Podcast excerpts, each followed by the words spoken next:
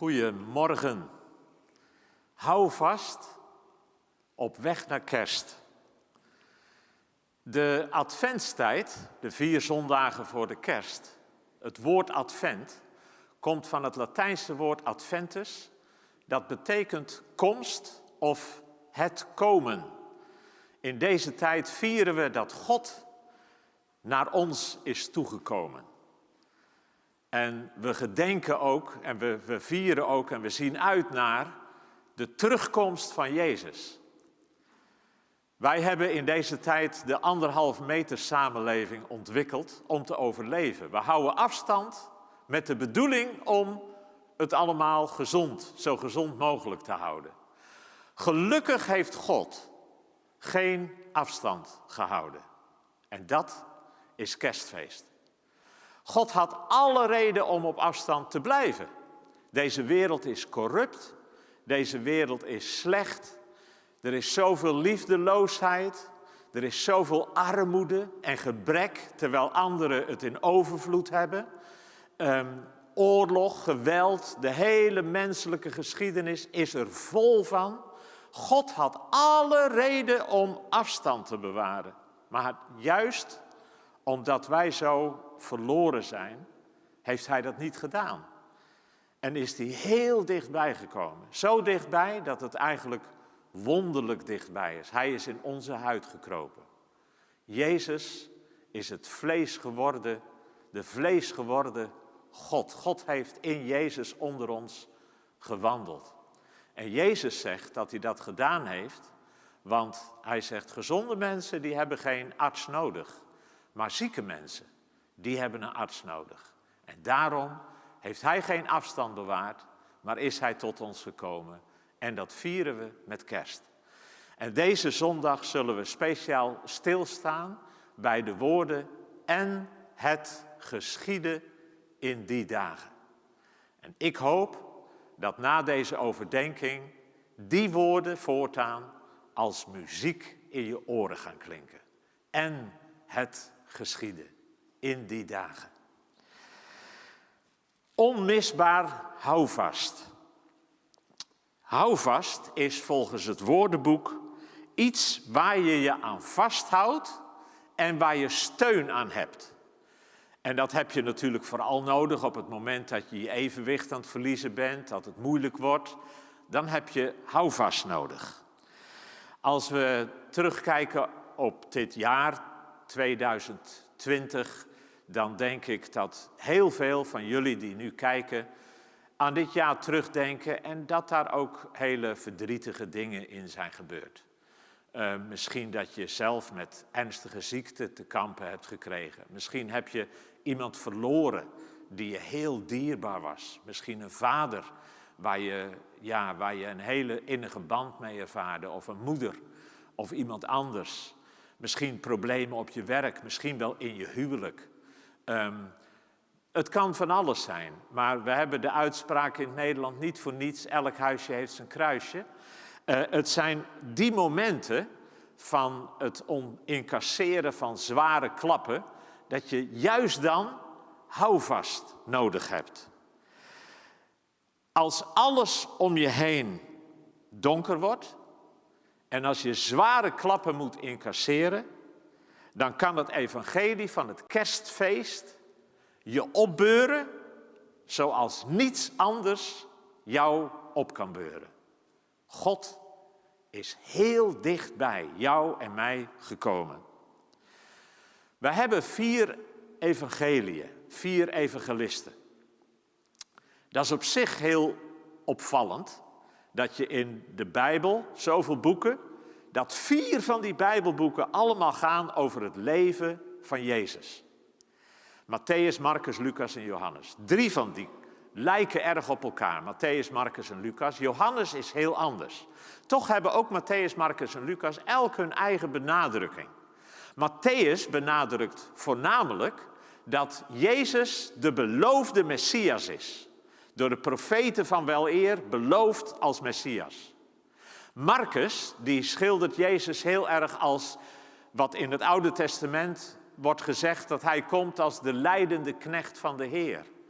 1/3 van het Marcusevangelie, dat gaat over het lijden en het sterven van Jezus. Lucas zet Jezus heel erg neer als een historische figuur. En daar gaan we zo ook naar kijken, het begin van het Lucasevangelie. Hij is er echt geweest. Het is historie, het is echt gebeurd. En het geschiedde in die dagen. En Johannes is heel anders. Die zet Jezus heel erg neer als God die tot ons is gekomen.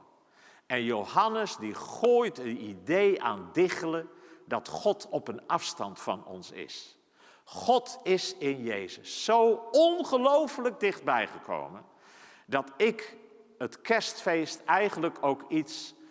Ja, het is niet van deze aarde. Wie had dit ooit kunnen bedenken? Dat God in mijn lijf naar deze wereld is gekomen. Zo dichtbij. En daar begint Johannes mee. In de beginnen was het woord. Het woord was God. En dan zegt hij, het woord, door het woord zijn alle dingen geschapen die geschapen zijn. En dan later, en dat woord is vlees geworden. En dat woord slaat op Jezus. Jezus was God. Jezus heeft alles geschapen. Jezus is de vlees geworden God. Dat is wat Johannes doet. Hij laat zien dat God in Jezus heel dichtbij gekomen is. Ik wil met je lezen vanmorgen uit 2 Petrus, hoofdstuk 1... en dan lezen we vers 16 tot 18. Vers 15 is trouwens ook interessant, want daar zegt Petrus... Ik zal me beijveren dat u ook na me heen gaan telkens aan deze dingen kunt denken... Petrus en de andere apostelen wisten wat zij vertelden... was zo ongelooflijk belangrijk... dat in hun orale samenleving... waar mensen dingen elkaar doorvertelden... waar ze geen boeken hadden zoals wij nu boeken hebben... dat ze wisten, het is zo belangrijk... dat voordat wij er niet meer zullen zijn... moeten we zorgen dat het zwart op wit staat... zodat het op een betrouwbare manier... van de ene generatie op de andere generatie... kan worden overgedragen. En zo is het ook bij ons gekomen vandaag. Petrus zegt, ik zal me beijveren... dat ook na mijn heen gaan... dat u telkens aan deze dingen kunt denken. En dan zegt hij, want wij zijn geen vernuftig gevonden verdichtsels nagevolgd... toen we u de kracht en de komst van onze Heer Jezus Christus hebben verkondigd. Maar wij zijn ooggetuigen geweest van zijn majesteit... Want hij heeft van God de Vader eer en heerlijkheid ontvangen... toen zulk een stem van de hoogwaardige heerlijkheid tot hem kwam... dat dus Gods stem, deze is mijn zoon, mijn geliefde... in wie ik mijn welbehagen heb.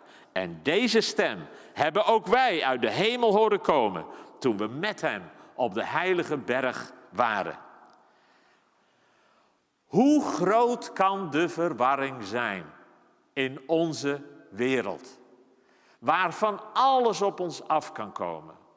Aan de ene kant kun je getroffen worden door intens leed en verdriet en enorme tegenslag.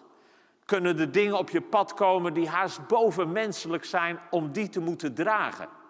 Aan de andere kant roept en kraait iedereen ook maar wat... en allerlei tegenstrijdige geluiden komen vanuit de wereld om je heen naar jou toe. Hoe groot kan de verwarring zijn? Ik las een paar weken geleden in een bekend weekblad in Nederland... ik zal geen namen noemen, want het gaat me niet om de namen... het gaat me om het principe. Maar in dat weekblad stond een interview met een hele bekende Nederlandse dominee... en die zegt in dat interview, de dominee in de kerk... je moet God niet zien als een werkelijkheid buiten ons bestaan. God... is slechts de personificatie van wat de mens zelf heeft ontdekt. God is niet de schepper van hemel en aarde. Wij danken ons leven aan een lang evolutieproces, zonder enige aanwijsbare bedoeling of zin. De opstanding van Jezus, ach, zie het als een diepzinnig verhaal, dat het met de dood van deze man niet afgelopen was, dat zijn woord nog doorgaat. Maar, zegt hij dan uiteindelijk, ik heb niet de behoefte om mijn gedachten daarover in een kerkdienst uit te spreken. Een dominee in de kerk, die niet gelooft in God, die niet gelooft in de opstanding van Jezus...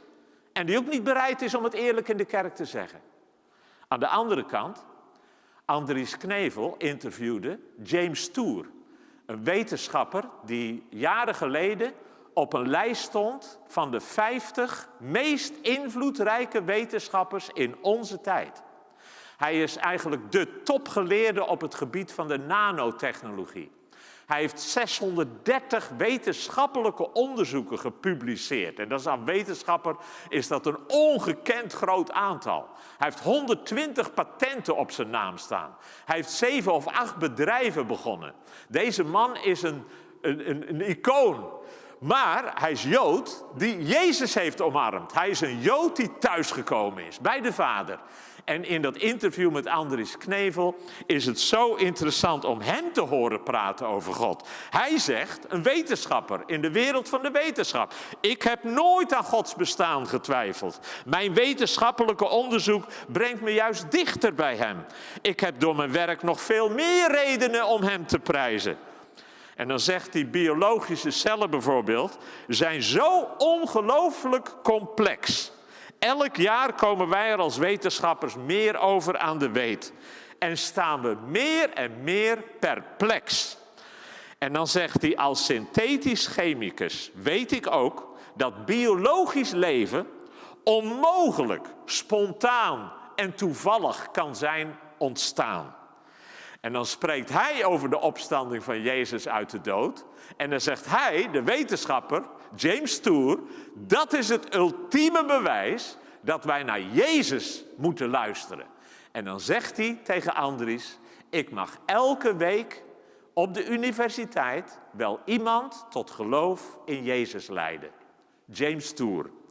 Maar hoe verwarrend kan het zijn? Aan de ene kant een dominee in de kerk die dat zegt, aan de andere kant een wetenschapper die dat zegt. Hoe verwarrend kan het zijn? Weet je, als het donker in je leven wordt, en er kan van alles gebeuren, ik heb dat net al verteld, maar als het donker in je leven wordt en er aan de boom geschud wordt en alles plotseling op losse schroeven komt te staan, dan komen de fundamenten in je leven bloot te liggen. En dan is waar ik vanmorgen over na wil denken met je en bij stil wil staan, is wat is dan jouw en mijn fundament? Wat ligt daar diep onder ons leven als een onwankelbare rots, als een krachtig fundament? Er kan van alles gebeuren. Het negatieve nieuws uit deze wereld, wat vaak zo negatief is en allemaal slechte dingen, dat kan je soms als mens ook overweldigen. En dat kan je haast depressief maken. Ik heb mensen horen zeggen, ik heb letterlijk iemand horen zeggen, mijn vrouw en ik hebben al 25 jaar niet meer naar het NOS-journaal gekeken. En de achtergrond is, het is allemaal vaak zo negatief. En het kan je haast depressief maken. Ik heb de afgelopen tijd heel veel nagedacht over deze vraag. Wat is nou mijn fundament? Toen 1,5 jaar geleden mijn vrouw overleed, toen ben ik terechtgekomen in een hele moeilijke fase, de moeilijkste fase in mijn leven. Waarin ik meer gehuild heb dan in mijn hele leven voor die tijd. En daar heb ik heel vaak gedacht aan, wat zijn nou in het geloof, in mijn leven, wat zijn nou de uitgangspunten die voor mij staan als een huis? Waar ik niet aan twijfel, die absolute zekerheden voor me zijn in het geloof. En waar ik mijn geloofsleven en waar ik mijn leven op bouw. Wat blijft er over van jouw geloof op het moment dat er aan de boom geschud wordt? Echt aan de boom geschud. Niet kleine tegenvallers, nee, mega tegenvallers. En soms misschien bovenmenselijke tegenvallers. Wat blijft er dan over van jouw geloof? Dat is een hele belangrijke vraag. Voor mij zijn dat 3 ankerpunten. Toen ik daarover na ging denken, waren er 3 dingen die voor mij boven kwamen drijven als dingen waarvan ik zeg, ja, dat zijn voor mij de ankerpunten waar ik mijn bestaan op bouw. Waar ik mijn geloof op fundeer. Dat is in de eerste plaats de betrouwbaarheid van het verhaal van de apostelen. In de tweede plaats is het de persoon van Jezus Christus en alles wat er op en aan hem zit. Zijn leven, zijn leer, zijn beloften, zijn lijden, zijn sterven, zijn opstanding uit de dood, de toekomst. Alles wat er op en aan Jezus zit, dat is zo voor mij adembenemend mooi. En dat is zo'n ankerpunt dat ik daar mijn leven op bouw als een onwankelbaar fundament. Dat staat in voorspoed en in tegenspoed. En dan in de derde plaats het getuigenis van de Heilige Geest in mijn hart. Iets in mij zegt, ik weet het. Ik weet het. Ook als allemaal de dingen niet zo meezitten, maar integendeel heel erg tegenzitten. Ik weet het. Laten we ze alle drie stuk voor stuk bekijken. De eerste plaats, de apostelen benadrukten de betrouwbaarheid van hun getuigenis. In de Meerkerk gebruiken we heel veel de Alfa-cursus. In de Alfa-cursus leren mensen dit al, dat wat we in het evangelie hebben gewoon een historische, betrouwbare overlevering is van het verhaal van toen. Lucas, zelf geen apostel, maar wel uit de kring van de apostelen. Hij heeft bijvoorbeeld jarenlang met de apostel Paulus opgetrokken. Dus Lucas komt helemaal uit de kring van de apostelen. En Lucas die zegt het heel duidelijk in Lucas in het begin van het evangelie. Ik lees het voor. Aangezien velen getracht hebben een verhaal op te stellen over de zaken die onder ons hun beslag hebben gekregen, gelijk ons hebben overgeleverd degenen die van begin aan ooggetuigen en dienaren van het woord geweest zijn, ben ook ik tot het besluit gekomen om na alles van meet aan nauwkeurig te hebben nagegaan, dit in geregelde orde voor u te boek te stellen. Hoogedele Theophilus, opdat gij de betrouwbaarheid zoudt erkennen van de zaken waarin gij onderricht zijt. Dat is het eerste. De apostelen benadrukken de betrouwbaarheid van hun getuigenis. Lucas die zegt, ik heb alles nagegaan. Ik heb alles onderzocht. Ik heb het in geregelde orde te boek gesteld. Ik heb zo zorgvuldig, en hij is zelf een arts. Hij zegt, ik heb zo zorgvuldig mijn werk gedaan, zodat je als lezer zou zeggen, ja, dit is echt betrouwbaar. En het interessante bij Lucas is dat we dan in hoofdstuk 2, vers 1, die woorden tegenkomen die in kerstdiensten zoveel weer klinken. En het geschiedde in die dagen dat er een bevel uitging vanwege keizer Augustus, dat we Lucas als historicus ook heel makkelijk kunnen narekenen. Klopt het allemaal wel wat hij zegt? Want als je dan leest wat hij schrijft, dan geeft Lucas ontzettend veel historische details die we na kunnen trekken, die we kunnen controleren. Bijvoorbeeld in hoofdstuk 3, daar zegt hij in vers 1 en 2, moet je eens opletten hoeveel historische details hij daar noemt. In het 15e jaar van de regering van keizer Tiberius, toen Pontius Pilatus stadhouder over Judea was, en Herodes viervorst over Galilea, en zijn broer Philippus viervorst over Iturea, en het land Trachonitis, en Lysanias viervorst over Abilene, onder de hoge priester Annas en Kajafas, toen kwam het woord Gods tot Johannes. Hoeveel historische details, we kunnen het allemaal natrekken. En mensen die dat gedaan hebben, die zijn tot de conclusie gekomen, Lucas is een eerste klas historicus. Maar de apostelen leggen er dus de nadruk op dat hun getuigenis betrouwbaar is. Als Judas na zijn verraad van Jezus besluit om de hand aan zichzelf te slaan, dan moet er een vervanger voor Judas worden gekozen. En dan is de norm voor die keuze, dat is dat het iemand moet zijn die met de andere apostelen kan getuigen van de opstanding van Jezus uit de dood. Met andere woorden, het moet iemand zijn die erbij was. Die gewoon kan vertellen wat hij heeft gezien, wat hij heeft meegemaakt. En dan zie je Johannes, die schrijft, de apostel, die schrijft wat wij gezien hebben en met onze ogen, wat wij gezien hebben met onze ogen, wat we aanschouwd hebben en onze handen getast hebben, dat verkondigen wij ook u. Dat schrijft de apostel Johannes. Dus hij schrijft wat we gezien hebben, wat we getast hebben.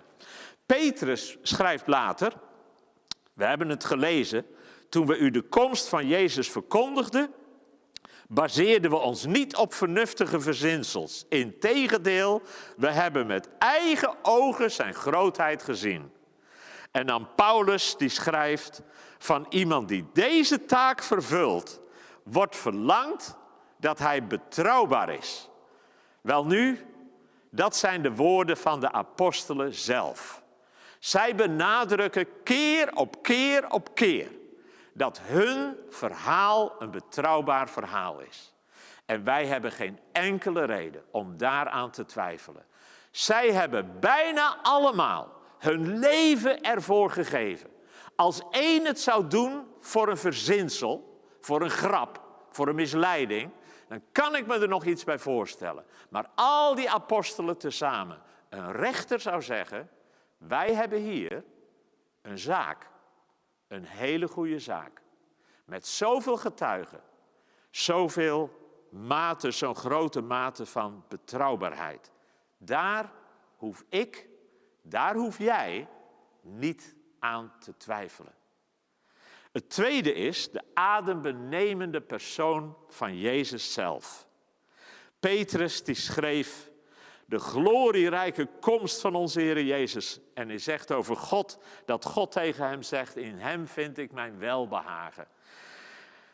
Ik weet nog dat toen mijn vrouw te horen kreeg dat ze kanker had. Ze had een half jaar een verkeerde diagnose gehad. En toen had ze 's morgens gehoord, u hebt geen bacteriële infectie, wat ze altijd dachten, een half jaar lang. Maar u hebt een hele agressieve vorm van een zeldzame vorm van kanker. Die avond kwam de KNO-arts bij mijn vrouw en die zei, het spijt me zo dat ik nooit de goede diagnose heb kunnen stellen. En dat er nooit een belletje is gaan rinkelen dat het wel eens heel iets anders zou kunnen zijn dan wat ik dacht. En toen zei ze ook, maar wat u heeft, mevrouw Strietman, is zo zeldzaam, ik heb er nooit aan gedacht. En dat spijt me. En toen zei mijn vrouw, en dat is prachtig, die zegt, ik heb altijd al gedacht dat u de vinger er niet achter kon krijgen.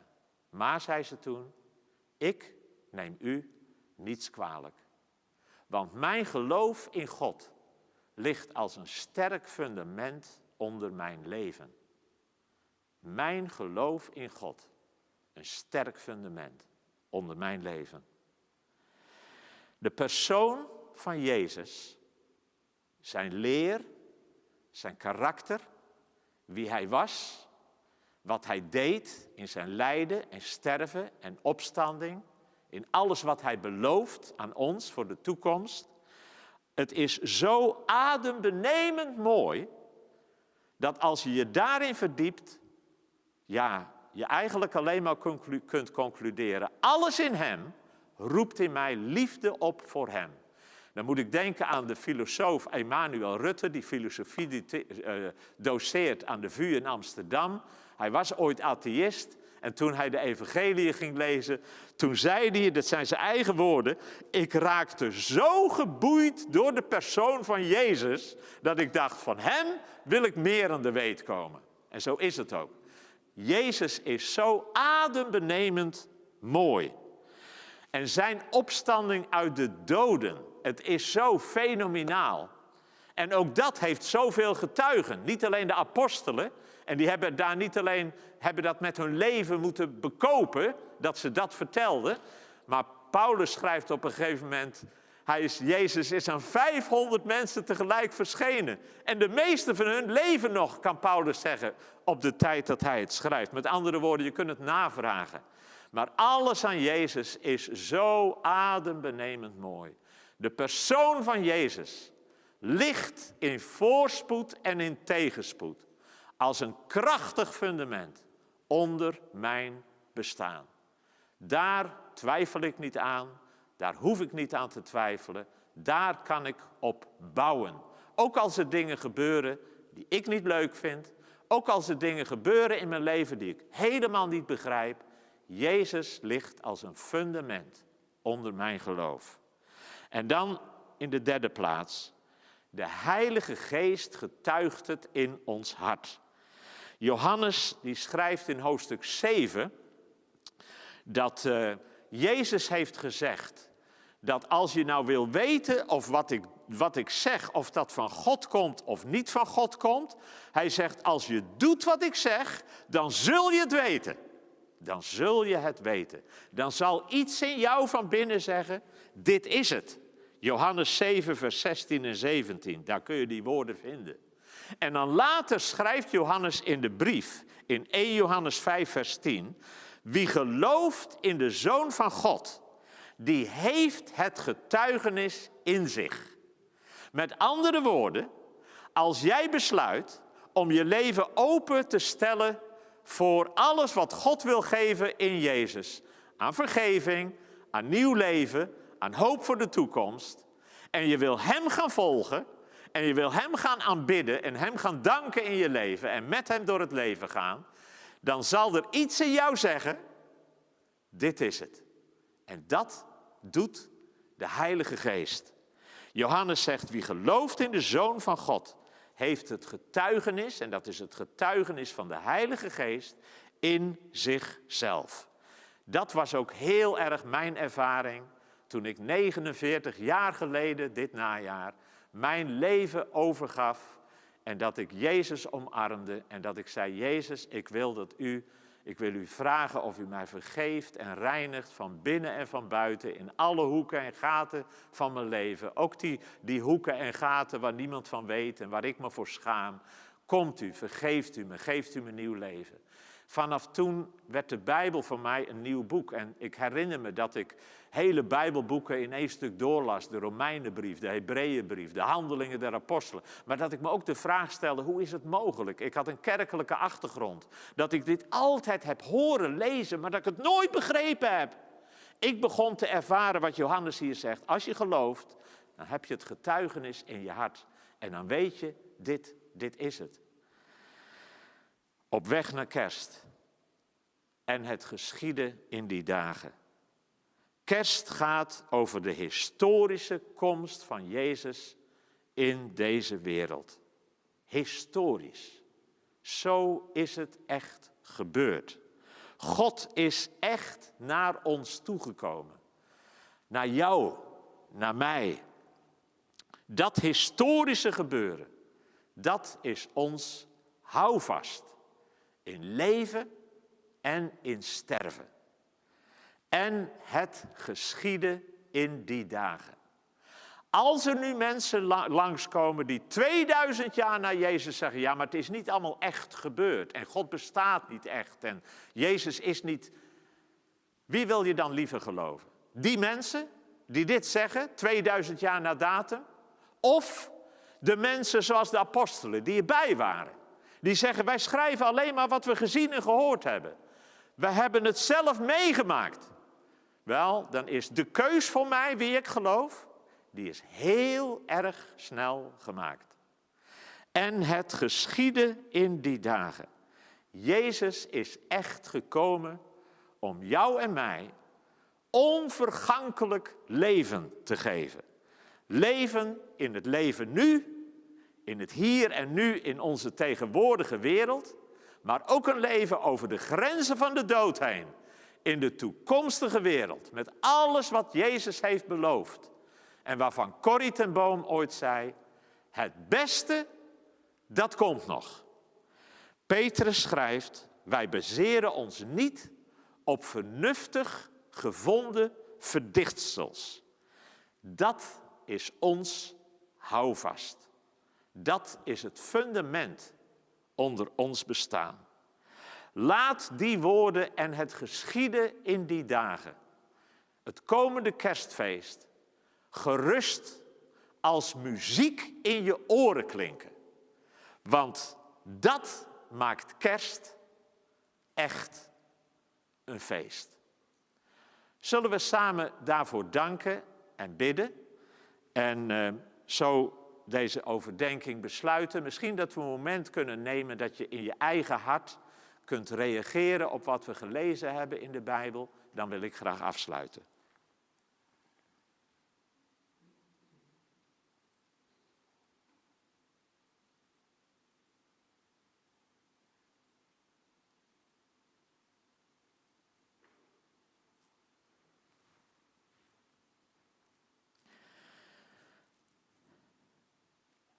Heren, we gaan het zo samen zingen, of daarna luisteren, en we kunnen meezingen in ons hart. Jezus, Gods heerlijkheid verschijnt. Dank u dat Jezus in u de heerlijkheid van God, de liefde van God, de genade van God, op een weergaloze manier aan ons is geopenbaard. U kwam zo wonderlijk dichtbij. Ongelooflijk, zo feitelijk, zo echt, zo puur geschiedenis, zo onomstotelijk. En daarmee bent u voor ons het fundament in ons geloof, het fundament in ons bestaan. Dank u, Heer, voor het getuigenis van de apostelen, het betrouwbare getuigenis. We danken u voor deze mannen die daar hun leven voor hebben afgelegd, zodat wij dit zouden weten, zodat wij dit zouden kunnen lezen en kunnen horen. En we danken u ook voor het getuigenis van de Heilige Geest, dat ook zegt in ons hart, dit is het. We bidden u, Heer, voor hen die in zwaar weer zitten, door verlies of ziekte, door faillissement of ontslag, voor hen die in vertwijfeling dreigen weg te zinken. O Heer, dat velen deze kerstdagen houvast zullen vinden in u. Een sterk fundament, Jezus, Gods heerlijkheid, is verschenen. Heer, wij vertrouwen ons aan u toe. Misschien voor het eerst, misschien bij vernieuwing. Maar wij danken u dat wij weten, u bent niet op afstand gebleven, maar u bent ongelooflijk dichtbij gekomen. U wilt wonen in ons hart. Heer, dank u voor die woorden. En het geschiedde in die dagen. Het is muziek in onze oren. Amen. Fijn dat je hebt geluisterd. Voor meer informatie ga naar www.meerkerk.nl.